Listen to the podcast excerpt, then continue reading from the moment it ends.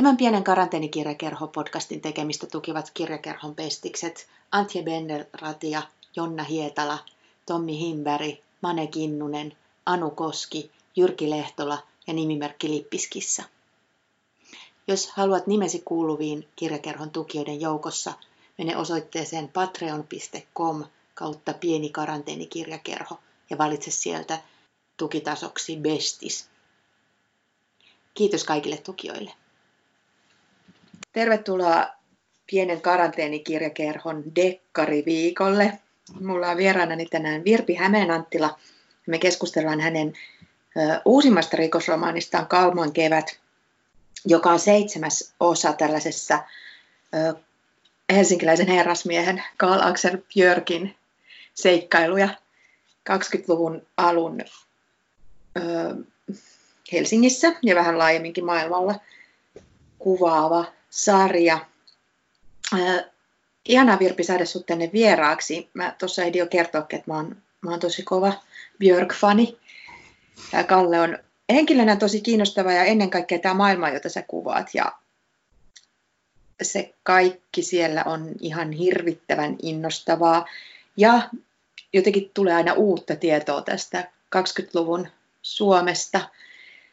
Mietin sitäkin, että vaikka on itse tällainen pitkän linjan historian opiskelija, niin jopa mulla on, mulla on loppujen lopuksi kauhean epäselvää ollut, että minkälaista on toi niin sanottu sotien välinen Suomi, ensimmäinen itsenäinen vuosikymmen ja että minkälaista elämä on silloin konkreettisesti ollut. Miten, miten sä lähdit silloin aikanaan tätä sarjaa tekemään? Halusitko sä esimerkiksi kirjoittaa rikoksista vai halusitko kirjoittaa 1920-luvusta? No alun perin mä halusin kirjoittaa 1920-luvusta, koska nimenomaan mua kiinnosti se, että mitä silloin tapahtui tapahtuu, että meillähän on 20-luvussa kaiken näköisiä semmoisia mielikuvia, mutta ne usein on niin kuin vääriä mielikuvia, mm. esimerkiksi semmoinen jazz age, semmoinen kaikki tanssi ja, tanssi ja uh, ilo, iloiset, tyt, oliset, iloiset kauniit tytöt ja uh, niin kuin, mutta se on semmoinen Amerikan, Amerikasta tullut, tullut kuva, että Suomi oli köy, köyhä ja aikaa niin kuin semmoinen ei mitenkään kansainvälinen maa. Tänne tuli moderni aika aika myöhässä ja esimerkiksi tulenkantajat, jotka avasivat ovia Eurooppaan, niin ne on 20-luvun lopun. Mm-hmm. Ja 20-luvun alku oli aika toisenlainen. Sitä lähinnä leimas semmoinen tietty semmoinen jälleenrakentaminen, semmoinen hyvin semmoinen takerteleva sovinto valkoisen ja punaisen osapuolen välillä, joka vielä niin kuin sillä tavalla semmoinen avoin haava siellä taustalla. Mm-hmm. Ja sitten tämmöiset poliittiset jännitteet, ja sitten semmoinen, siinä alkoi se semmoinen suomalaisen semmoisen hyvinvointivaltion rakentamisen ensimmäinen vaihe, kun sitten, sitten tota, kuitenkin tästä hirveästä vastustuksesta huolimatta alettiin niin kuin sillä tavalla niin kuin säätää sellaisia lakeja, jotka teki Suomesta tasa-arvoisemman maan. Se tarkoitus oli, että ei tulisi enää uudestaan kapinaa tietysti, ja sillä niitä perusteltiinkin, että jos on tarpeeksi hyvät olot työväelle, niin eihän se kapinoi, niinhän se, niinhän se sitten kävikin. Ei se kapinoinut, kun tuli sitten kunnon palkat, torpparit saattoi lunastaa maansa maaseudulla. Tuli tämmöisiä kaikkia, esimerkiksi, esimerkiksi yleinen oppivelvollisuus, kuusivuotinen oppivelvollisuus, tai sitä ennen ollut, että esimerkiksi mun isovanhempani jotka syntyi sitä ennen, niin he kävivät kuusi viikkoa kiertokoulua. Et se oli heidän koulutuksensa. He oppi hädin tuskin lukemaan ja sitten mitä he enemmän, enemmän oppivat, niin se oli sitten kiinni sitä, mitä he aktiivisesti sitten tekivät, menivätkö sitten jonnekin kirjastoon ja sitten käy, sivistivät itseään, mutta se oli aika lailla huonoja lähtöjä taattiin työ, työväelle sitä ennen. Mutta tämä ku, esimerkiksi kuusi, kuusivuotinen oppivelvollisuus, niin se oli jo iso asia. Sitten säädettiin kaikenlaisia hienoja lakeja, mitä tämä Björk siellä sisäministeriössä, missä hän alun perin töissä, niin hän on ihan säätämässä niitä mm-hmm. ja näkee, miten tämä syntyy tavallaan tämmöinen äh, uusi äh, Suomen tasavalta, joka on semmoinen, että se on hyvin demokraattinen perustukseltaan, hyvin tasa-arvon ja luo semmoista luokkasopua sitten semmoiseen tilanteeseen, missä ollaan aika lailla verestihalla vielä. Niin se on hyvin semmoinen jännittävä tilanne. Ja myöskin nämä uudet modernit asiat, kun niitä alkaa tulla, että jos katselee valokuvia Helsingistä tai mitään filminpätkiä Helsingistä 20-luvun alussa, niin kovin hiljasta siellä kaduilla. No, siellä ajaa vossikka, siellä vossikka, täällä ihmiset kävelee keskellä katua hyvin rauhallisesti. Ei näy automobiilia yhtään missään. Niitä oli ver- verraten vähän silloin 20-luvun alussa ja kaikki semmoisia uusia vekottimia, mitkä oli niin hienoja, niin ei ne olleet vielä su- köyhään Suomeen tullut. Että gramofonitkin oli vaan semmoisia, että ne oli vaan rikkaimmilla oli varaa ostaa mm. gramofoneja ja levyjä. Että elävä musiikki oli se, mitä kuunneltiin. Elokuvathan oli mykkäelokuvia, niissä soitti orkesteri taustalla, ne oli sikäli semmoisia erikoisia, mutta niissä käytiin hyvin ahkerasti Helsingissä. Helsingissä oli erittäin paljon elokuvateatteria niissä käytiin paljon, että sitä varten tämä Björkkin harrastaa elävissä kuvissa ramppaamista, niin kuin tämä hänen, hänen ystävättömensä Iida moittivasti sanoi, sanoi että, että hän käy siellä kovin innokkaasti. Hän tykkää tämmöisistä modernin maailman ilmiöistä. Hän on semmoinen mies, että hän tykkäisi niistä kovasti. Hän on nähnyt vähän enemmän maailmaa. Hän on ollut Englannissa, hän on ollut Saksassa, Saksassa tätä ennen ja se on jotenkin avartanut hänen maailmankuvaansa. Ja tota, mutta hän kuitenkin hän tykkää siitä Helsingin pienuudesta ja varsinkin tämän edellisen, yhden näistä edellisistä kirjoista, kun hän Berliinissä käy, niin hän jotenkin, nyt tulee sellainen tunne, että hän sitten palaa Suomeen semmoiseen turvalliseen lintukotoon. Mm. Vaikka kun Suomessa oli tämä kieltolaki ja sitten kaikki nämä eh,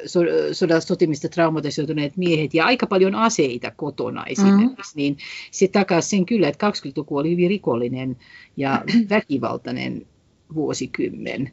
Kyllä, ja se tulee näissä mun mielestä hirveän kiinnostavasti esiin ja se just, että se on sellaista kokonaisvaltaisesti väkivaltaista ja, ja niin kuin vaarallista loppujen lopuksi elämä, mitä välttämättä just niissä kauniissa 20-luvun mielikuvissa ei ole. Sitähän se oli toisaalta myös Yhdysvalloissa ja, ja siis kaikkialla Euroopassa.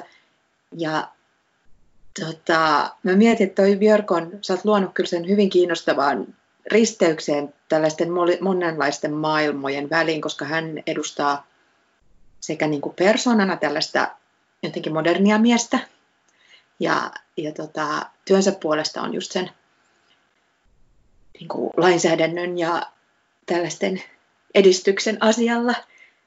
Ja sitten toisaalta hänen sukutaustansa on aika kirjava. Ja sitten sieltä löytyy myös sellaista mm, niin kuin vanhan maailman aatelia ja muuta tällaista. Ja, ja sitten ne kaikki poliittiset ja muut jännitteet, niin tulee jo sen Björkin omasta taustasta tosi kiinnostavasti esiin aina. Kuinka, minkälainen prosessi sulla oli, että sä kehitit tämän Kallen? No tämä oikeastaan tämä koko, koko tämä juoni sellaisena, kun se sitten syntyi, lähti tästä Björkin persoonasta, minkälainen mies hän on. Että hän on se jotenkin, mä yritin etsiä sellaisen henkilön, joka jollakin tavalla kuvaisi sitä aikaa mahdollisimman hyvin että hänessä olisi jotakin siitä kaikesta, mitä, ja hän jotenkin olisi tekemisissä kaiken sen kanssa, mikä siinä ajassa pyörii. hän on sivistyneistö, että hän ei ole työväkeä, että hän on tietyllä koulut, kouluttautunut ihminen, se työväen ja jopa tämmöisen kaulusköyhälistön välillä oli kuilu tuohon maailman aikaan, että kaulusköyhälistö saattoi olla köyhää, mutta se ei ollut työväkeä ja se, mm. hänen, hänellä on niin kuin semmoinen, hän on, mutta hänellä on niin kuin ikään kuin sympatioita, että se näkyy Joo. sillä tavalla, että hänellä on, hän tietää, minkälaista se elämä siellä on, että vaikka hän ei, ole, hän ei kuulu työväkeen, niin hänellä on niin kuin tietyllä tavalla ymmärtämys siitä elämästä, ja se erottaa hänet tavallaan semmoisesta muusta ryhmästä, kun tuon ajan sivistyneistä usein se koulutetut ihmiset, ne oli ne oli aika niin kuin niiden, miten sanoin, sydämet olivat siellä oikealla puolella. Hyvinkin oikealla isänmaallisia, niin kuin luotiin tämmöisiä akateemisia karjalaseuroja ja muita, ja se ihan se, jotenkin ne asenteita leimas se, että kun siihen uuteen neuvosto-Venäjään, se oli silloin vielä neuvosto-Venäjä eikä Neuvostoliitto, niin suhtauduttiin niin epäluuloisesti, ihan syystäkin epäluuloisesti, koska se oli vaarallinen kumppani siellä koko aika, va, aika vallotussotineen kaikkineen, että se ei ollut mitenkään, eikä pitänyt sopimuksiaan, koska katsottiin, että ei niin kapitalistisille valtioille pidetty, pidettyjä sopimuksia, niitä tarvitse pitää, se oli tavallaan semmoinen ideologinenkin asia, niin, tota, niin se oli ihan syystä vaarallinen. Tämä, tämä oli niin kuin semmoinen, että tämä jollakin tavalla ja sitten myöskin ne Karjalan menetetyt alueet, jotka kovasti särkivät, särkivät ihmisten niin kuin mielissään. Sitä varten yliopistossakin järjesteltiin, oli, oli tämmöistä, järjesteltiin tämmöistä akateemista Karjalan seuraa ja tosiaan tämmöistä apu, apua, hätäapua sinne, sinne neuvosto, neuvosto Venäjän Karja, Karjalaan, jossa sitten nälänhätiä koettiin ja muita sortotoimenpiteitä oli sitten meneillään ja kovasti oltiin närkästyneitä ja sitten ajateltiin, että nämä meikäläiset punaiset, kun ne jollakin tavalla olivat yrittäneet saada Suomeen semmoisen samanlaisen systeemin, että ne on niin kuin samalla puolella, ne on samoja ihmisiä, niin sillä tavalla se kaikki sympatia niitä kohtaan oli jollakin tavalla sitten kielletty. Ja sitten kun tämä Björk niitä tuntee jopa siinä määrin, että se pelastaa yhdessä kirjassa yhden ihan vain oman, ihmetellen itseäkin pelastaa yhden semmoisen karkuteillä olevan puna, punaisen, punaisen, joka käy tapaamassa isäänsä, isänsä täällä Suomessa, se on painut Ruotsiin, niin se järjestää niin, että se ei jää kiinni, vaikka se, saa, se törmää siihen, niin tota se, se jollakin tavalla se, niin kuin sen siinä on semmoinen tasapuolisuus istutettu siihen, se on lakimies koulutukseltaan myöskin, niin se jollakin tavalla oikeudenmukaisuus on sille hyvin tärkeää. Niin se on jollakin, jollakin tavalla, että koska tämä Suomen, mikä syntyi 2019, vuonna 1920 niinä aikoina, niin oikeastaan se on semmoinen lakimiesten mm. luoma Suomi. Että lakimiehet, Stolberg, ensimmäinen presidentti, oli lakimies Suomen perustuslain ja kaikki nämä mitkä lait, mitkä sitten määritti, minkälainen valtio Suomi, sen kirjoitti lakimiehet, Joo, jotka olivat tämmöisiä edistysmielisiä lakimiehiä. Niin jotenkin se Björk sopii niin hyvin tähän saumaan, mutta sitten mun piti jollakin tavalla luoda semmoinen henkilö myös, jolla on niin kontakteja taustansa takia semmoisen, että hän liikkuu, liikkuu jotenkin luontevasti, sanotaan Kalliossa, koska hän on asunut siellä, hän puhuu luontevasti Stalin slangia, koska hän on asunut siellä, mutta sitten hänellä on niin kuin semmoinen toinen maailma siellä, mutta sitten vaikka hän kuuluukin tämmöiseen sivistyneistöön, niin e, koska sitten se helpotti sitten tavallaan semmoista rikostutkintaa. Ja sitten tietysti kun hän on yksityishenkilö, niin se on aina dekkareissa se ongelma, että millä tavalla yksityishenkilö henkilö sekaantuu sitten rikoksiin. Neiti Marple on yksi semmoinen harvinainen poikkeus, että hänellä ei ole he ei ole sillä tavalla linkkejä, mutta hän jotenkin aina vaan onnistuu kep- keplottelemaan itsensä kiinni niihin rikoksiin. Ja se on aina aika ällistyttävää, miten, miten hän niin kuin aina pääsee niihin käsiksi. käsiksi mutta se on, se on aika vaikeaa, jos se henkilö on poliisi tai yksityisetsivä, että miten sitten saada se ratkaisemaan rikoksia. No mä järjestin sen sillä tavalla, että tämän, tämän Björkin, tämän Kallen paras lapsuuden ystävä on poliisi Helsingin Helsingin rikospoliisissa ja täältä tulee sitten se linkki tavalla tai toisella, että se, se pääsee rikostutkintaan käsiksi.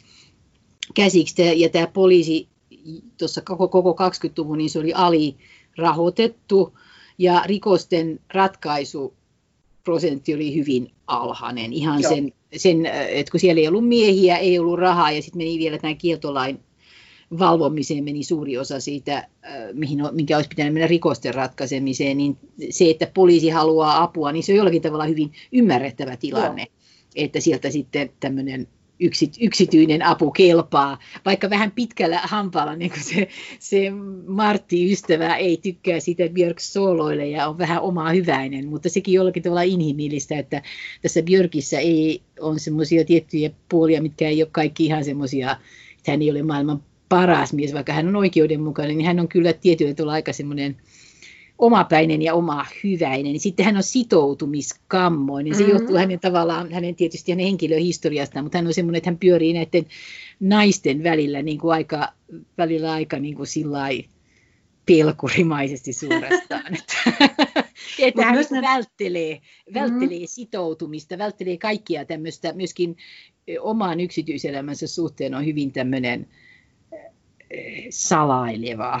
Että hän on niin kuin semmoinen kompleksinen ihminen kuitenkin. Ja se kompleksiset ihmiset on sillä tavalla kiinnostavia, että heitä on niin kuin, heidän kehitystään mukava seurailla. Ja sitten hänen suhdettaan tähän aateliseen suku haaraan sitten, joka on semmoinen hiukan jännitteinen kaikesta tästä johtuen, niin sitä on, sitä on myöskin kiinnostavaa kehitellä, että miten se kehittyy tämä tietyllä tavalla tämmöinen, nyt kun hän on näissä edellisessä, kahdessa edellisessä kirjassa, hän jätti tämän sisään ministeriön työnsä, kun hänen esimiehensä ministeri Ritavuori murhattiin. Hän, hänelle se tavalla, tavallaan oli aika iso trauma, varsinkin kun hän ei saa tutkia sitä rikosta, niin tota, hän sitten siirtyi tämän ää, isänsä serkun, jota hän kutsuu sedäksi, tämän sedän sedän liikeyrityksen palveluksi. Nyt hän on sitten liikemies, hän on ollut virkamies ja nyt hän on yhtäkkiä liikemies. Sitten on tekemistä sitten tässä liikemiehenkin rooliin sopeutumisessa. Joo, tota, kyllä. Ja, ja siis mun, hän on hyvä, koska hän on tämmöinen kompleksinen, koska sitten taas toisaalta, jos me ajatellaan just 20-lukua, että mitä kaikkea se edustaa, niin se on kuitenkin sellaisen, sehän on kaikkialla sellaisen niin kuin jotenkin just vähän uusien ihmisten esimarssin aikaa ja, ja sitten ensimmäisen maailmansodan kauhuista ja niistä selvinneiden nuorten. Kuitenkin hänkin on, vaikka vähän välillä kokee olevansa kauhean vanha, niin hän on 28-vuotias. Taisi olla tässä uusimmassa kirjassa, joka tapahtui vuonna 2022, niin, niin, tota, niin kuin sellainen, että hänen pitääkin edustaa monia uusia juttuja. Sitten mä pidän siitä, että hän on semmoinen niin kuin kuitenkin sellainen poikamiesmäinen ja haluaisi ikään kuin pysyä siinäkin roolissa. Ja sitten kuitenkin olla, seurustella näiden viehättävien eri maailman edustajien naisten kanssa. Sitten mä luulen, että se, siis se hänen yksi suuri rakkaustarinansakin on se aika tyypillinen just, että koska se on mahdoton, niin se on ihana.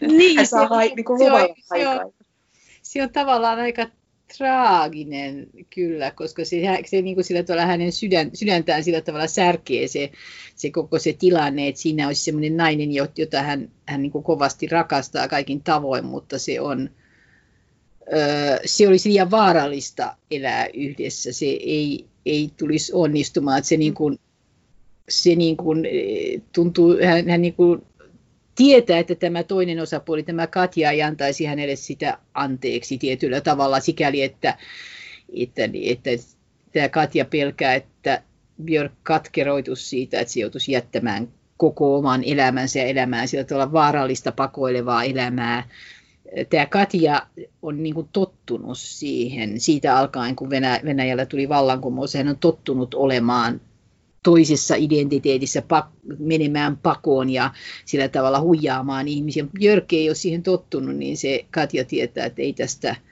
tulisi mitään. On ihana olla yhdessä, mutta sitten hyvästi. Ja tämä tilanne kaivaa Björkiä aivan kauheasti, että se se jollakin tavalla on, se on, on hänen onnettomuutensa se, että se, jonka kanssa hän haluaisi mennä naimisiin, on se, jonka kanssa hän ei voi mennä naimisiin. Et se on tietyllä tavalla todellinen semmoinen sydämen suru hänelle, että ei hän yksin niin sitä juokse pakoon, vaan tämä on tietyllä tavalla se hänen dilemmansa tässä koko ajan. Kyllä. Tota, mm, tuossa kun sä mainitsit tosiaan Björkin entisen esimiehen Ritavuoren murhan, Eli tota, 20-lukuhan on myös siis edelleen se jatkuvan niin poliittisen väkivallan ja poliittisten murhien aikaa Suomessa, mikä me, mä luulen, että on helposti, nyt on kiinnostavaa kyllä, nyt kun tämä 20-luku alkoi taas, että kuinka paljon meillä alkaa tulla populaarihistoriaa sadan vuoden takaa, toivottavasti paljon, koska tota, ö, usein tahdotaan vaan silleen, puhutaan 30-luvusta ja mitä kaikkea siitä pitäisi oppia, mutta kun 30-lukukin lähti liikkeelle 20-luvusta. Niin, kyllä joo, siellä on niinku taustoja, taustoja ja, ja semmoista niinku enteellistä, kun tosin kyllä 20-luku oli sellainen, että se olisi voinut mennä toiseen suuntaan, mutta sitten tietyistä merkeistä näkyi, että kyllä jo, että mitä siellä oli odotettavissa ja ne, jotka olisivat osanneet katsoa, niin olisivat nähneet. Se varsinkin tämä Saksan kehitys oli sen näköistä, mm se melkein povasi sellaista, että sieltä, sieltä ennen pitkää nousee jotakin, jotakin, mikä ei ole kauhean terveellistä.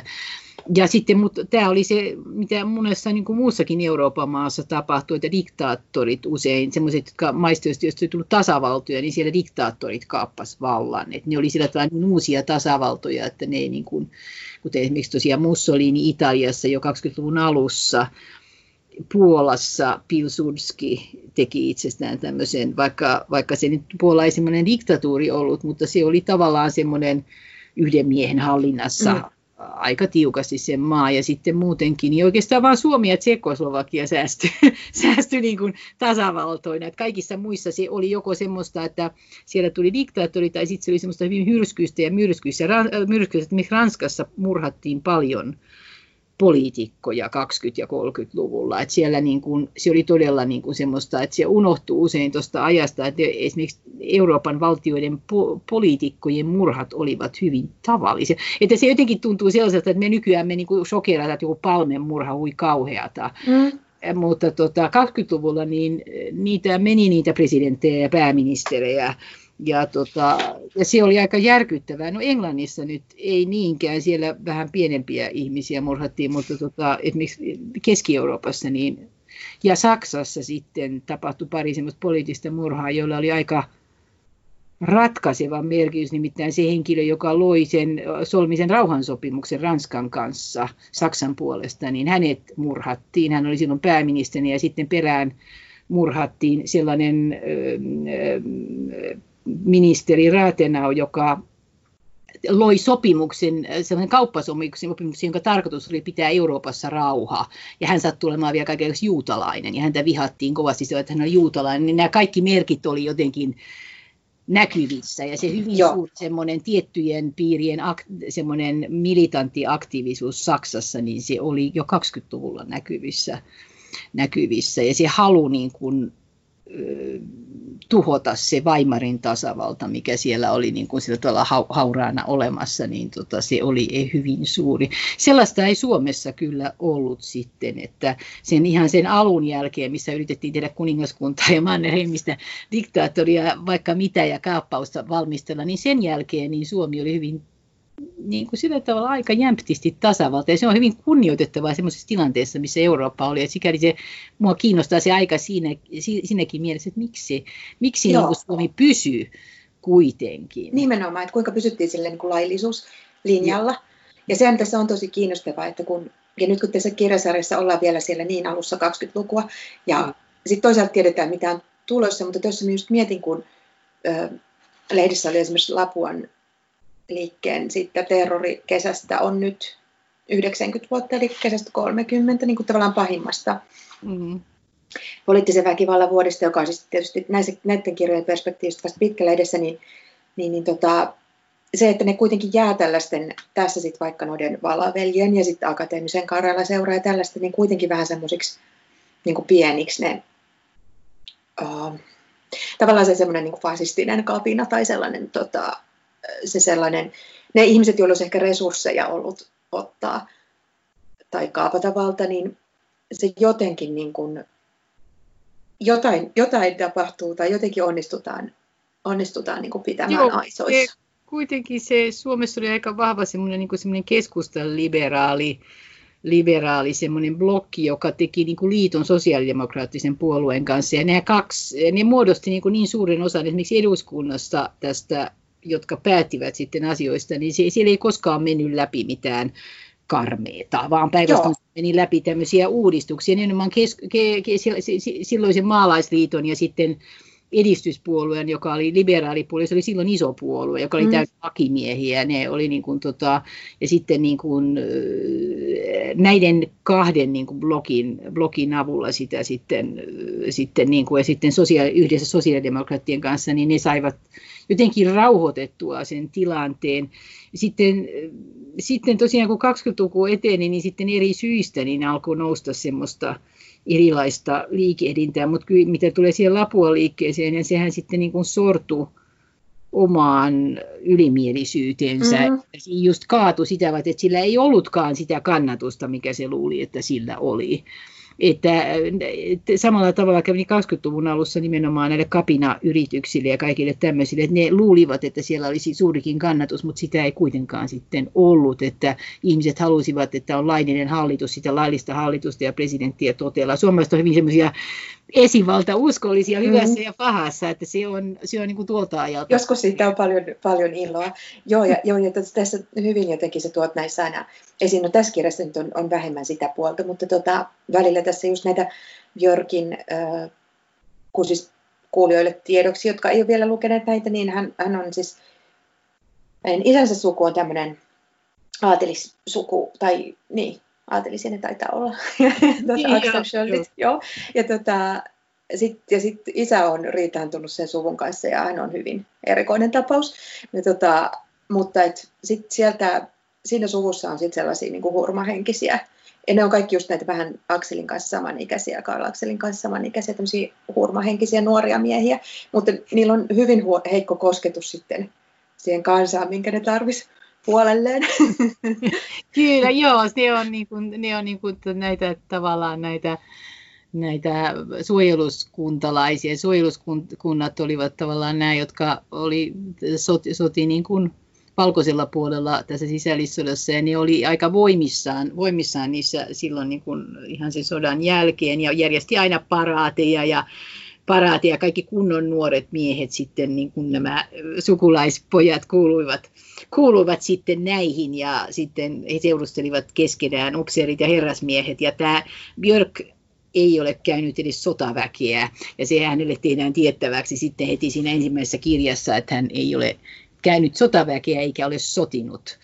Että hän on niin kuin, koska äh, hän oli siihen aikaan, olisi, olisi joutunut sotaväkeen, kun Suomessa oli semmoiset kutsuntakiellot ihan Venäjän, Venäjän tilanteen takia. Ei, ei niin kuin kutsuttu ihmisiä, Joo. että hän pääsi niin kuin menemättä sotaväkeen, sotaväkeen sitten myöhemmin hän oli liian vanha, että häntä ei enää sitten kutsuttu myöhemmin, että hän ei ole koskaan käynyt sotaväkeä niin kuin sitten muut ja hän ei ole osallistunut tähän taisteluun, mm-hmm. hän on ollut silloin ulkomailla, niin tämä jotenkin erottaa hänet tästä, että hän on ihan selvästi rauhan mies. Kyllä, kyllä.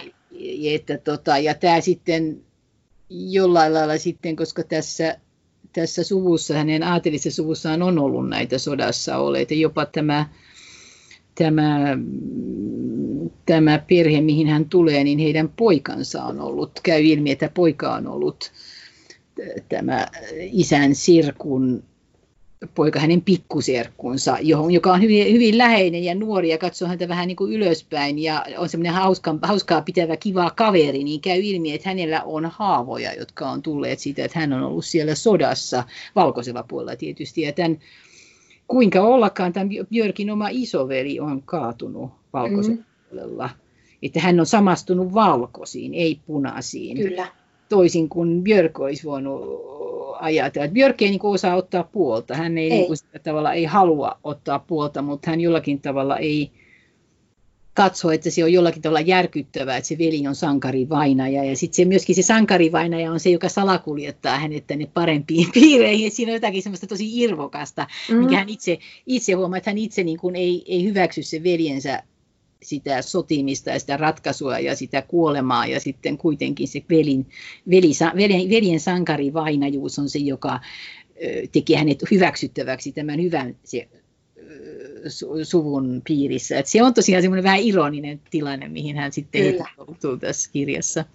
Kyllä, kyllä. Ja, tota, ja se tosiaan, kun ajattelee, tota, mä kohta pääsen pidemmälle kuin tähän niin kuin politiikkaan ja sodankäyntiin, mutta, tota, mutta, mutta kun miettii just, just meidän sisällissotaa, niin sehän oli niin kuin hyvin nuorten ihmisten sota niin kuin mm. molemmin puolin. Niin se just, että mitä, mitä niistä tuli, jotka sieltä selvistä tai että, että mitä siellä on ollut niiden niin kuin taustalla, niin kuin just myös valkoisilla, niin sä tuot sitä tosi taitavasti tänne aina niin kuin rivien välein. Se on harvoin sellainen, nämä jutut on mitenkään niin kuin yhden kirjan pääteemana, vaan on enemmän sit sellaisia tausta, aatteita siellä. Siksi mä kysynkin sellaista, että kuinka, kuinka vaikea sun on niin kuin pidätellä ikään kuin kaikkea tietämystäsi ja, ja tota, sellaista tarkkaa tutkimusta ilman, että sä hukutat näitä romaaneja ikään kuin siihen kaikkeen, niin kuin, mitä sä tiedät tuosta ajanjaksosta ja mitä kaikkea sä haluaisit käsitellä. Musta tuntuu, että se on hyvin vaikeaa. Toisaalta kyllähän kun kirjoittaa tuommoisia kirjoja, niin pitää ottaa aika monista asioista aika niin kuin selvää, että se pitää olla selvänä, mutta jollakin tavalla mulla on se ilo siinä, että kun se on kirjasarja, mm. niin mä voin säästellä sitä tietoa, että sitä riittää koko sen sarjan iloiksi, että sitä ei tarvitse tupata yhdessä kirjassa näkysälle. Että jos mulla olisi sellainen tunne, että mä olisin tutkinut sen, minkä mä olisin tutkinut ja kirjoittanut vain yhden kirjan, niin se olisi aika ahdistavaa. On tunne, että kyllä mä nyt tämänkin vielä haluan näyttää tonkin, kun se on niin kiinnostavaa, koska mm-hmm. toki mä oon kirjoittanut juuri 20-luvusta, että se kiinnostaa mua kovasti ja ne asiat, kaikki nämä, mistä mä oon puhunut, ne kiinnostaa mua todella, todella kovasti. Mutta se, se että pystyy niin kuin etenemään, mähän etenen tuossa kirjasarjassa myöskin hyvin hitaasti. Hyvä verkkaisesti, että ensimmäinen kirja alkaa, alkaa maaliskuusta 1921 ja nyt ollaan vasta niin kuin vuoden Ihan totta. 27. kirja jo meneillään, että siinä mennään tosiaan mikrohistoriaa eteenpäin pienin harppa, harppauksen, että, se, että siinä on tilaisuus sitten näyttää, että siinä ei tarvitse mitään tapahtua yhtäkkiä, että siinä jollain tavalla voidaan näyttää sitä 20-luvun elämää semmoisena kuin se on, ja sitten kun tulee niitä uusia asioita, niin ne tulee sillä tavalla siinä hitaassa tahdissa, missä ne tule, tulevat. Ja myöskin tämä ihmisten elämä, miten ne tekee näitä päätöksiä, niin he, heidät voi näyttää sillä tavalla hitaasti muuttumassa, hitaasti tekemässä, tekemässä asioita, että se jollain lailla on musta niin kuin luontevampaa. Jos, siinä, jos se olisi niin kuin etenisi nopeammin, niin mulla olisi sellainen tunne, että siinä olisi enemmänkin, pitäisi selittää näitä mm. asioita ja taustoja. Nyt sä voit vaan niin kuin antaa niiden ikään kuin valua sinne. Joo, antaa tarinaan. niiden tapahtua siellä taustalla sitten ja tuo, nostaa niitä välillä vähän koholle, kun niitä tulee. Esimerkiksi mä oon sillä tavalla ihan vaivihkaa tuonut ilmi sitä Helsingin semmoista aika voimakkaan kosmopoliittista luonnetta tuolloin niin kuin 20-luvun alussa. Että täällä, täällä Helsingissä oli paljon, paljon venäläisiä, pakolaisia, 30 000 pakolaista ramppasta ylitse, aika, aika iso määrä. Se Mutta Helsingissä, oli, Helsingissä oli myöskin juutalaisia, ihan omaa juutalainen seurakunta, ne oli ihan tässä täällä niin kuin olemassa, oli myöskin tataareja, siis islamilaisia oli Helsingissä. Ja sitten Helsingissä oli puolet väestö oli ruotsalaisia ja puolet suomalaisia. Et meillä oli iso ruotsalainen väestö, joka ei suinkaan ollut kaikki betrefolkia, vaan hirveän paljon niin ruotsinkielisiä työläisiä. Että, että niistä, ne olivat keskiluokkaisia ja työläisiä. Ne, ne oli sillä tavalla kävi, kävi niin kuin ihan lävitse koko tämän stra, yhteiskunnan stratan samalla tavalla kuin suomalaiset. Että että se jollakin tavalla näkyy siinä esimerkiksi stadin slangissakin, mikä on niin mm. niin sahtavaa, että se on niin kuin mennyt sekaisin niin ne ruotsalaisten, ruotsalaisten puhujien ja suomalaisten puhujien välillä. Mutta jotenkin se semmoinen, että on, on kaikkia näitä ihmisiä ja ne jollakin tavalla kuuluvat sinne. Se, että Helsingissä oli paljon venäläisiä, niitähän oli ollut siitä alkaen, kun Suomi, Suomesta tuli Venäjän osa. Vielä enemmän niitä oli toki Viipurissa, mutta tota, Helsingissäkin oli paljon semmoisia, jotka oli tulleet jo aika varhain, esimerkiksi opetti Venäjää, sitten oli nämä tämmöiset, jotka myyskenteli jäätelyä, Haroshi, Maroshi, ja sitten huutelivat kadu, kadulla Venäjäksi, että ne jopa niin kuin tuli tutuksi, että ne myyvät kaiken näköistä, ja sitten juutalaisethan myi Narinkatorilla, mikä on nykyisin ihan Narinkatori olemassa, mutta sillä mm-hmm. paikalla oli semmoinen just semmoinen koju, semmoinen koju armeija oli siellä, missä myytiin vanhoja vaatteita, kaikkia vanhaa tavaraa, kaikkia semmoista pientä ja sitä tätä. Ja sitä piti nimenomaan ju- Helsingin juutalaiset. Ja ne oli tämmöinen osa Helsinkiä. Ja tietyllä tavalla se, että että totta kai niihin kohdistui kaikki ennakkoluulut. Ne ennakkoluulotkin näkyy tässä, näissä mm, kirjoissa. Mm, kyllä. Mutta, mutta se myöskin se, että se Björk on sillä tavalla myöskin uuden ajan ihminen, että hän on kosmopoliitit, ja hän, hän on niin kuin vapaa näistä ennakkoluuloista. Hän ei tunne ennakkoluuloista enempää venäläisiä tataareja kuin juutalaisia kohtaan, että hän on nähnyt niitä kaikkia niin paljon tuolla maailmalla, että hän osaa jopa käyttäytyä niin kuin hän kohtaa tataarin, ja hän osaa käyttäytyä niin kuin tataarit tai islamilaiset käyttäytyy. Että hän on sillä tavalla kunnioittava, joskin vähän, että kun hän, on, hän on semmoinen, että hän pitää etäisyyttä kaikkiin ihmisiin, niin hän on sillä tavalla etäisen kunnioittava sitten kaikille tällekin ihmisille, että hän jollakin tavalla, mutta hänellä on niin kuin, niin kuin yhdestä yhdestä että hän on juutalainen ystävä, joka hyppää pituushyppyä jossain, missä kentällä hän hyppää. Hän, kun hän haluaa tietää jostain henkilöstä, joka on juutalainen, hän menee kysymään tältä. Hänellä on ystävä. Sitten on etuakin, että hän tuntee ihmisiä kaikista mahdollisista yhteisöistä, että hän on semmoinen, ja sitten hän tuntee yhden juutalaisen antiikkikauppiaan, jolle hän on tehnyt aikoinaan palveluksia. Hän on semmoinen, että hän vaihtaa palveluksia paljon. Tämä on kanssa semmoinen erikoinen piirre tässä, että hän oikeastaan on aloittanut tämän etsivän työnsä vaihtamalla palveluksia, takkeja ja vaatteita ja kaiken näköistä tarvekalua vaihtanut hänen niin kuin etsivän palveluksiin. Se oli to, tona aikana tyypillistä, kun rahaa oli vähän, että ihmiset vaihtoi palveluksia. Että, että se, sekään ei ole mitään, mitään kummallista tuossa ajassa, kun raha, rahasta oli aluksi kauhean paljon, paljon puutetta käteisestä rahasta, niin ihmiset teki tämmöisiä teki tämmöisiä palveluksia, remonttia toiselle, niin kuin sillä tavalla sanotaan. Että, mutta se on aika jännä, että se on sitten tutustuttanut Björkin eri ihmisiin, se, tämä hänen taipumuksensa tehdä näitä palveluksia. Mm. Ja sitten siinä on tämä Björkin ihanaa hienostelupuoli tulee myös esille, koska hän on niin kuin, jo, jo niissä ekoissa kirjoissa, missä hän on siis pienipalkkainen virkamies, niin tota, ja, ja siis köyhistä oloista itse kotoisin, niin, niin hän on hyvin tarkka ulkoasustaan ja sellaisesta niin kuin, kokee suurta nautintoa aina jostain hienosta vaatteista. Joo, se on semmoinen, semmoinen piirre, että se, mä tykkään itse, itse kanssa va- vaatteista, että mä tunnen iloa kanssa vaatteista, mutta oikeastaan tämä Björk, tässä mielessä se on hahmoteltu mun isoäitini mukaan. Mun isoäitini oli semmoinen, sehän oli eh, tehtaassa ompelijana töissä ja hänellä oli aina erittäin kauniit, hyvin ommelut vaatteet. Hän ompeli ne itse ja sitten niistä tehtaasta, tehtaasta saaduista pakan väistä, jotka oli yleensä hyvää kangasta. Niin hän oli, niin kuin sieltä, hän oli erittäin hyvin pukeutunut ihminen ja erittäin köyhä. Hän oli erittäin, erittäin tarkka vaatteista. Jotenkin tämä, niin kuin, ja hän oli erittäin hyvä niin kuin semmoinen esteettinen silmä. Et mä aina huomasin, kun hän valitsi jotakin, niin se oli aina parasta. Vaikka hän olisi pitänyt säästää sitä varten vaikka kuinka paljon, niin hän, hän ei halunnut muuta kuin parasta. Ja, ja, ja tämä on jotenkin semmoinen piirre, minkä mä siis sitten Björkiin. Ja se on myöskin semmoinen piirre, että Björkin esimerkiksi ne virkamies kollegat suhtautuu täsmälleen samalla tavalla kuin mun isoäitini suhtautuu hänen työtoveriinsa, että mitä se oikein luulee olevansa.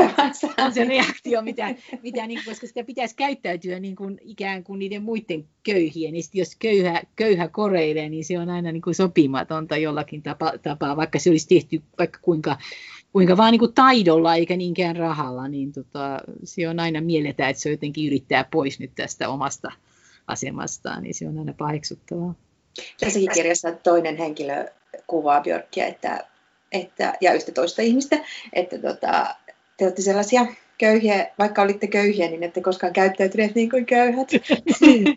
niin, joo, se, että köyhä on tietyllä tavalla, niin kuin Björk itse, itse määrittelee, että vaikka se on ollut aikoinaan, niin kuin sillä ei ollut rahaa, mutta se ei ollut koskaan köyhä. Se on eri asia kuin mm. olla köyhä kuin, Kyllä, köyhänä oleminen no, se on tietyllä yhteiskunnallinen asema ja Björk on kuitenkin aina ollut poissa siitä asemasta, että kun mm. hän määrittelee itseään, niin hänelle tulee vähän sellainen kiusallinen olo, kun hän rupeaa määrittelemään itseään, niin kuin tässäkin kohdassa, mutta tota, hän jotenkin määrittelee, että kun hän on koulutettu, niin ei hän ole oikea köyhä kuitenkaan koskaan ollut. Niin hän, hänellä on kuitenkin näköaloja. Nyt hän on tietysti tässä vähän keskellä tällaista uutta luokkaa nousua tai, tai semmoista, niin kuin, sanotaanko sen aseman ikään kuin selkeytymistä, että mikä se hänen paikkansa ja sitten vähän, tämän, mä odotan nyt jo kiinnostuksella, vaikka just sain tämän kirjan luettua ja käsiin, niin että mitä sille seuraavaksi tapahtuu, koska tota, ei, saa, ei saa spoilata lukijoille, varsinkaan jos ihmiset ei vielä tässä asti, mutta tota, tässähän, ja jokin niin kuin jotenkin ympärillä olevat ihmisetkin vähän reagoi eri tavoin tähän, tähän niin kuin, hänen mu- mahdollisen mu- uuteen asemaan. Joo, tämä, tämä hänen set, setänsä tai tämä tosiaan tämä isän serkku, hänen setänsä, niin kuin, jonka palvelukseen tulee, niin hän on semmoinen, että, että koska tota, hän ei ole niin kuin sillä tavalla ole semmoinen vaan aatelinen, joka tulee vaan aatelisena toimia, mutta hän on, läht, hän on lähtenyt hän on yrittäjäksi. Hän on liikemies, hän on liikeyritys ja tota, aika isokin liikeyritys. Hän on semmoinen katsoo, että se on tulevaisuutta ja tulevaisuudessa ei ole aatelisia ihmisiä, jotka edelleen koroillaan, vaan tulevaisuudessa on ihmiset, jotka tekee työtä. Että, että se on sikäli se on myöskin modernin ajan ihminen, että kyllä, se katsoo, että ei, ei se niin kuin sovi, että sovi niin kuin sillä tavalla olla tekemättä töitä. Että se on aika työtelijäs se, sitäkin, että, ja sitten silloin se liikeyritys. Ja, ja se on myöskin semmoista nykyaikaa, että, että, ne, että ensimmäinen maailmansota vähän niin kuin tuhosi sen semmoisen, semmoisen aatelin, joka edeli vain niin kuin sillä tavalla luksuksesti. Kyllähän se niin kuin edelleenkin elelee luksuksesti jossakin, paiko, jossakin paikoissa, mutta se ei ollut enää semmoinen, niin kuin sen,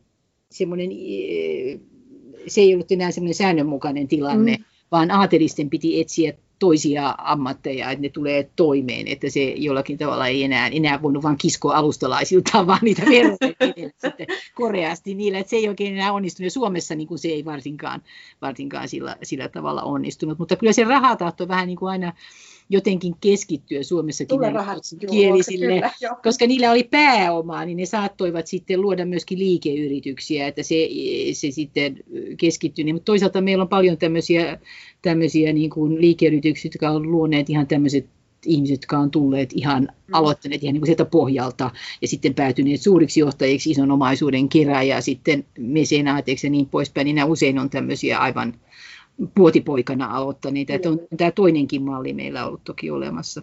On. Tämä on siinäkin mielessä just tämä aika on kiinnostava, koska tämä on sitten myös se, kun kuiten, että missä kuitenkin alkaa sitten sellainen jonkunlainen vaurastuminen ja, ja tota, näiden just niin kuin, ikään kuin nousta ne isot, isot yritykset, jotka sitten myöhemmin, että tämähän on hyvin kiinnostunut tämmöisellä sähköalalla, Sähköalalla, joo, se katsoo, että sähkö on tulevaisuuden. Se, just, se, se on semmoinen tulevaisuus. Se katsoo, että sähkö on tulevaisuuden. Jopa tässä, tässä kirjassa niin kuin se, siinä puhutaan kännyköiden mahdollisuudesta tässä uudessa kirjassa, koska ja nimenomaan ne olivat silloin, silloin niin kuin sillä tavalla, että ne olisivat olleet mahdollisia jo silloin, mutta tota, sitä teknologiaa ei koskaan niin kuin sillä tavalla hyödynnetty. Mutta se idea oli tavallaan ajateltu. Idea oli, oli olemassa ja tämä setä on kovin innostunut, jos joku suunnittelisi hänelle semmoisen käteen mahtuvan puhelimen, niin se olisi niin kiva. Se on vähän semmoinen anakronismi, mutta, mutta mitäpä, mitäpä nyt voihan sitä ihmiset kuitella kaikennäköistä ja tuohon aikaan sitä kuiteltiin kaikennäköistä. Nikolai Teslakin oli elänyt mm vähän, vähän aikaisemmin ja tota,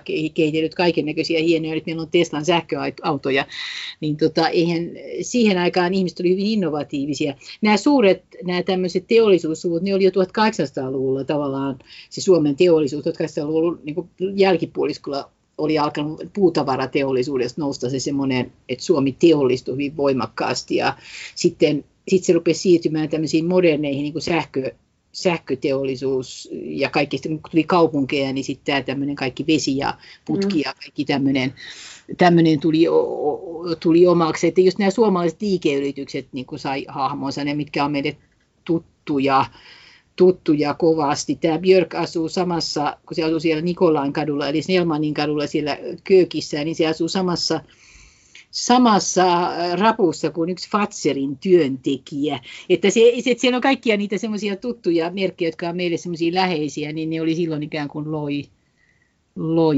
itseään. Mm. Ja tämä, nämä Fatserin veljekset, joista hän, koska hän, kun hän, hän on tota, ratkaisi tämmöistä operamurhaa, niin yksi niistä Fatserin veljeksistä, eli operan johtaja, tai tavallaan taiteellinen johtaja, että tai siis se semmoinen Edward Fatser, että se jollakin tavalla löi leimansa aika moneen paikkaan nämä tämmöiset Suomen suvu, nämä nimet, jotka meillä on tottuna sitten tuttuja vain niin näistä sinisistä, sinisistä suklaa, suklaalevyistä, että jotenkin se on jännittävää niin kuin nähdä, mistä ne kaikki tulevat meille. Kyllä, kyllä.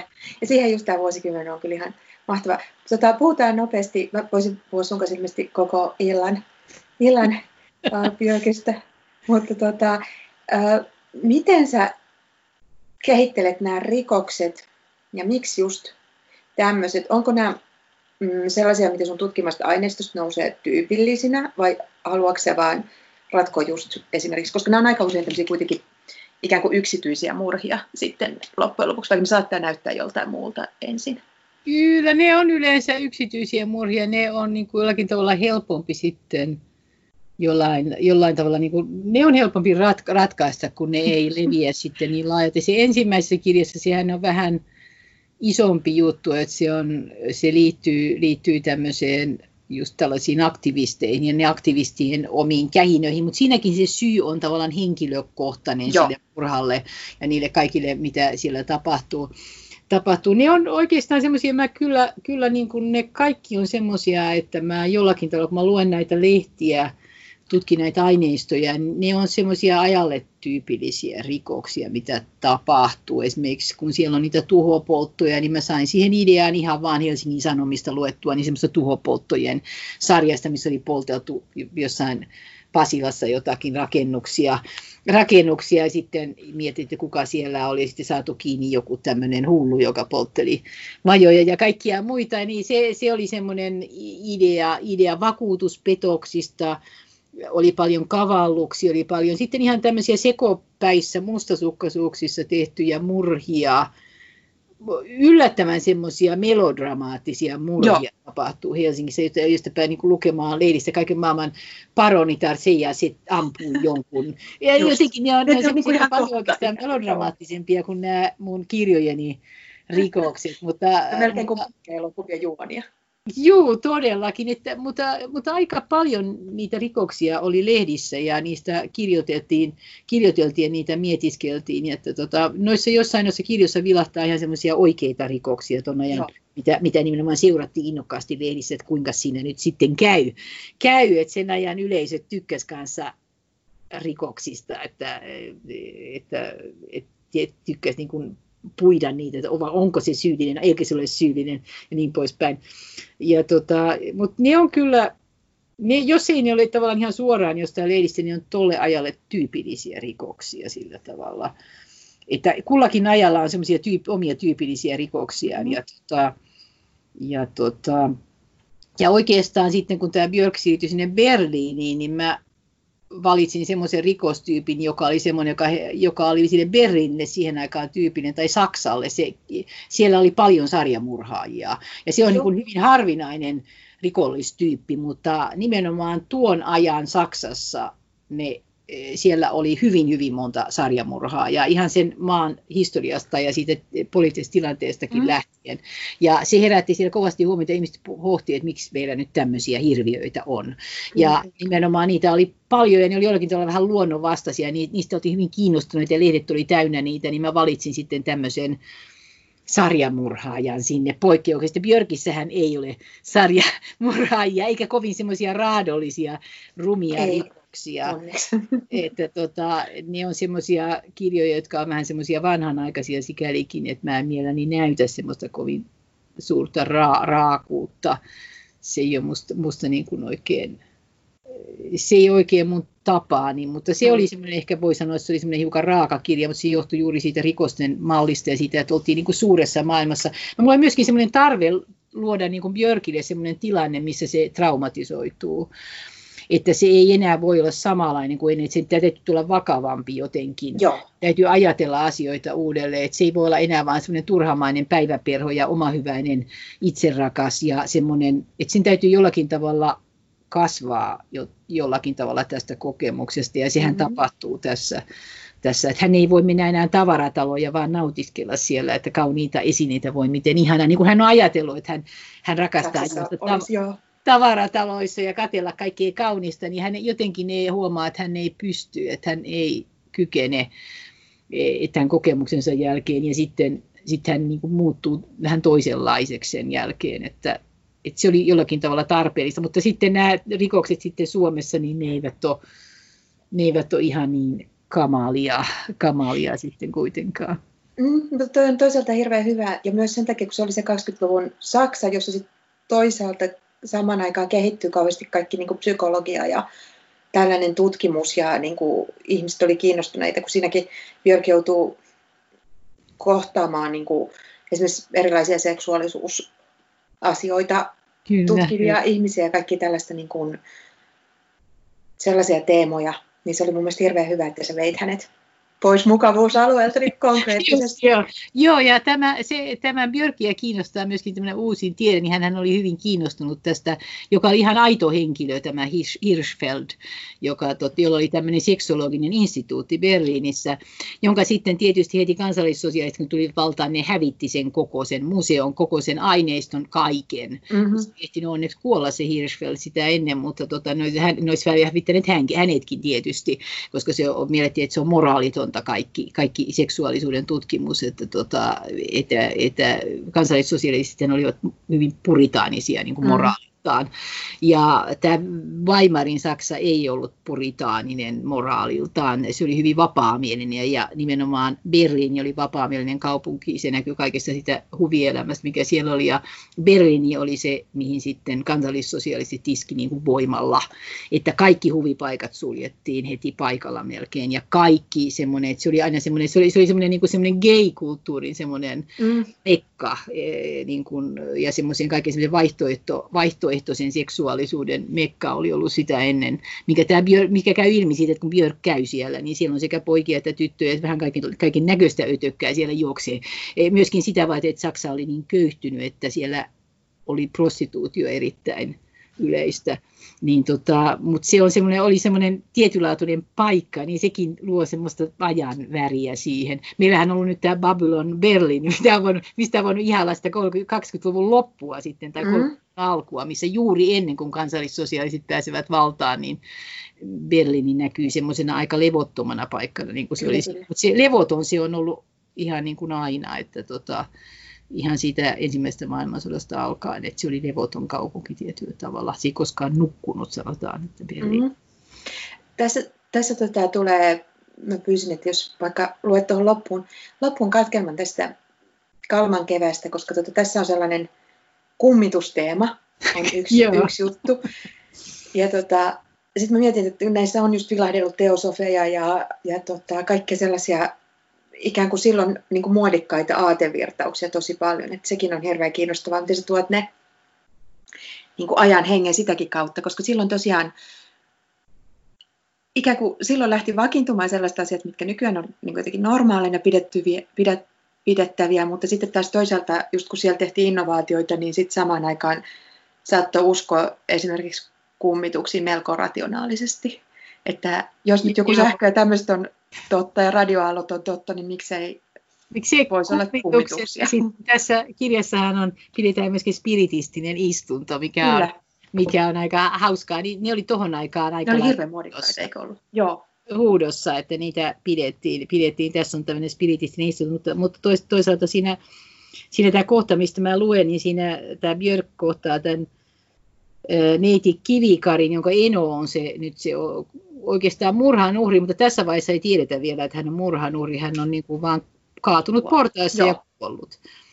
Ja tota, mutta tämä Björkin nuori ystävä, tämä Iida tosiaan tuntee tämän Matilda Kivikarin ja hänen ongelmansa tästä kummituksesta, joka on, joka on pesiytynyt hänen huoneistonsa, kun hän asuu siellä yksin, tosin kyllä sisäkön kanssa, mutta hän on jäänyt sinne yksin asumaan, en on kuoltu ja nyt siellä on kummitus. Ja tota, tämä kummitus on se, joka huolestuttaa, ei, ei niinkään oikeastaan tätä Matildaa, mutta Iidaa ja sitten tämän Matildan veliä ja sulhasta, niin Björkiä pyydetään sitten tutkimaan tätä kummitusta, kuinka ollakaan. Ja tässä on tosiaan tämä kohta. Luenko minä nyt sitten? Lue, lue se kohta, kiitos. Joo. Minä olen Matilda Kivikari, hyvää iltaa, sanoi nainen hiukan särisevällä, mutta yllättävän kuuluvalla äänellä. Olen iloinen, että tulitte. Minäkin ajattelen, että meidän tilanteessamme tarvitaan ulkopuolista havaintokykyä. Neiti Kivikari oli keskimittainen, solakka ja yläselästään kumara, mikä tosin saattoi johtua siitä, että hänellä oli hartioillaan painavan näköinen villahuivi – Hänellä oli tummat suorat hiukset, jotka oli koottu sykerölle niskaan, ruskeat silmät ja soikeat silmälasit niiden edessä. Kasvot olivat selkeä piirteiset ja vartalo antoi hoikkuudestaan huolimatta voimakkaan vaikutelman. Kädenpuristuskin oli luja. Aaveita näkevä neiti ei näyttänyt her- hermo heikolta. Hyvää iltaa, neiti Kivikari, sanoi Björk. Toivon, että voin olla avuksi. Olkaa hyvä ja istukaa. Ei ne tuo meille kohta teetä ja leivonnaisia, sanoi Matilda Kivikari ja viittasi nojatuoliin, joka oli vinottain sohvan toisella puolen korkean piirongin vieressä. Iida kiirsi matalan pöydän, pyöreän pöydän ja istuutui neiti Kivikarin viereen sohvalle. Djörk asettui tuoliin, silmäili ympärilleen ja pysäytti sitten katsensa neiti Kivikariin, joka oli ristinyt kätensä syliinsä. Hänen uteliaisuutensa kasvoi. Tästä saattaisikin tulla mielenkiintoinen tapaus. Saanen lausua surunvalitteluni menetyksenne johdosta, hän sanoi. Se on varmasti ollut raskas. Neiti Kivikari loi katseensa matalaan kirjahyllyyn, jonka päällä oli valokuva kehyksissä ja sen vieressä piippu telineessä. Se oli, hän sanoi. Sitä ei osannut yhtään odottaa. Eno oli mies parhaissa sielun ja ruumiin voimissa. Hän oli seitsemän kuudetta ikäinen, mutta väsymätön kuin nuorukainen. Tukassakaan ei ollut harmaata kuin ohimoilla. Näkikö kukaan, miten onnettomuus tapahtui, kysyi Björk varovasti. Neiti pudisti päätään. Enon löysi portaikon juuresta alakerran naapurimme konsuli Valtonen, kun hän astui ovestaan ulos. Hän koetti Enon pulssia, sitä ei tuntunut. Enoa ei voinut enää auttaa. Mihin aikaan päivästä tämä tapahtui? Oliko Enone lähdössä jonnekin vai tulossa kotiin? Neiti Kivikari käsi suuret vakaat silmänsä Björkiin. Oli lauantai-aamu, melko varhainen aamu. Ja hän oli lähdössä tapaamaan lakimiestä, mutta Uskotteko tekin, että se ei ollut tapaturma? Björk kohotti kulmiaan. Anteeksi, epäilettekö neiti kivikari, että joku tahtoi enonne? Toki onnettomuuksia voi sattua kenelle vain, mutta ajankohta herättää huomion. Ensin ilmestyy kummitus ja sitten eno kaatuu portaissa. Ajattelit, että enonne säikähti kummitusta. Sekin on mahdollista. Björk ihmetteli jälleen Matilda Kivikarin tasaista ääntä ja tyyniä kasvoja. Mutta te ette pelkää tätä kummitusta, vaikka se olisi aiheuttanut Enonne kuoleman. En usko, että kummitus tahtoi Enon kaatuvan. Minulla on se vakaumus, että henget eivät yleensä halua pahaa. Neiti uskoi siis olevansa selvillä yliluonnollisten olentojen luonnosta ja tavoista. Björk mietti, miten edetä. Toiveenne on siis, että minä selvitän puolueettomasti, onko kysymyksessä aave vaiko ei, ja jos on niin, niin minkälainen, hän sanoi tunnustellen. Iida sanoi, että te ette usko aaveisiin tai henkiin, sanoi neiti Kivikari. Olette siis totuuden, olette silti totuuden ystävä. Sellainen henkilö voi parhaiten vakuuttaa veljeni ja sulhaseni siitä, että minä olen oikeassa. En kiellä henkien olemassaoloa, sanoi Björk. Sanoisin, että tahdon vain hyvin vankkoja todistuksia niistä, ja jos on tarjolla loogillinen selitys, uskon sitä. Se sopii minulle. Kiitos paljon Virpi. Tota, mä päästän sut vihdoin viettämään iltaa tästä eteenpäin. Mä haluaisin kysyä sulta vielä muun muassa näiden kirjojen kielestä ja sitten näistä naisista, mutta mä luulen, että me päästään keskustelemaan niistä viimeistään sitten seuraavan Björkin jälkeen. Suurkiitos tästä. Joo, tuosta tuo Björk alkaa tosiaan ja toivottavasti mahdollisimman monet löytävät Björkin. Toivottavasti tosiaan. Tota, kyllä mä luulen, että että löytävät ja tota, tosiaan siis mä itse voin tunnustaa, että mä en ole yleensä mikään suuri, tai en niin kuin, tykkää lukea välttämättä mm, niin kuin, tiedätkö, historiallista viihdettä, koska mua hermostuttaa kaikki anakronismit, mitä mä olen havaitsevina, niin ja, ja tota, ki, vääränlainen kieli ja kaikki, mutta koska sä, sä jotenkin oot onnistunut luomaan niin uskottavan tämän Björken 20-luvun, että se menee mulle ainakin täydestä. Kun... Ja, siinä se hyvä puoli, että se ei ole liian kaukana. Mm. Ja toisaalta mä on, niin kuin mä sanon, tässä on käynyt ilmi, että mun iso, isovanhempani elivät 20-luvulla. Mun isäni oli nuori 20-luvulla, tai lapsi se oli oikeastaan nuori, se oli 30-luvulla, mutta se ei ole niin kaukana musta, musta kun mä oon vanhojen vanhempien lapsi, niin, tota, niin. Se, mä oon päässyt jotenkin hyvin lähelle sitä 20-lukua lukua ihan Helsinkiä stadin slangeen, niin koska mun isäni puhuu stadin slangia, niin se jollakin tavalla se, se on helppo tehdä, helpompi tehdä sitä uskottavaa. Mä luulen, että mulla olisi vaikeampi olla 1700-luvusta luvun suhteen uskottava. Mun pitäisi tehdä hurjasti taustatyötä, mm-hmm. että mä pystyisin, pystyisin. Se olikin mun suurin huoleni, kun mä aloitin tämän, niin tämän historiallisen romaanisarjan kirjoittamisen, että onko se uskottava, että paitsi että siinä on se kieli ja muu ja kaikki parafernalia, mikä kuuluu tuohon aikaan, että onko ne ihmiset niin kuin sisäisesti ton ajan ihmisiä? Niin, niin sitten se just, että, niin. että tota, et mä luulen, että koska se vaikuttaa siltä, että, että ne on hyvällä tavalla sellaisia mm, niin kuin jonkun uuden kynnyksellä usein, musta tuntuu. Ja, ja sillä että ö, esimerkiksi nämä naiset ei ole niin, tiedätkö, liian moderneja. Tai Joo, liian eikä Björkkään niin kuin... ole liian uuden aikainen, Ei. liian avarakatseinen. Että se on Ei. vähän niin kuin, vähän niin kuin semmoinen patriarkaalinen kaikissa Kyllä. kannanotossa, koska tuon ajan miehet olivat, jopa ne mm-hmm. kaikkien valistuneemmatkin miehet mm-hmm. olivat. Että... Ja hyvin suojeleva vaikka suhteessa naisiin. Ja mm-hmm. sitten kun tässä on näitä opiskelijatyttö Iida ja kaikkea näitä, niin joka välillä sitten taas on itse niin kuin ihan uskomaton sellainen niin kuin nationalisti kannanottoja paukautteleva.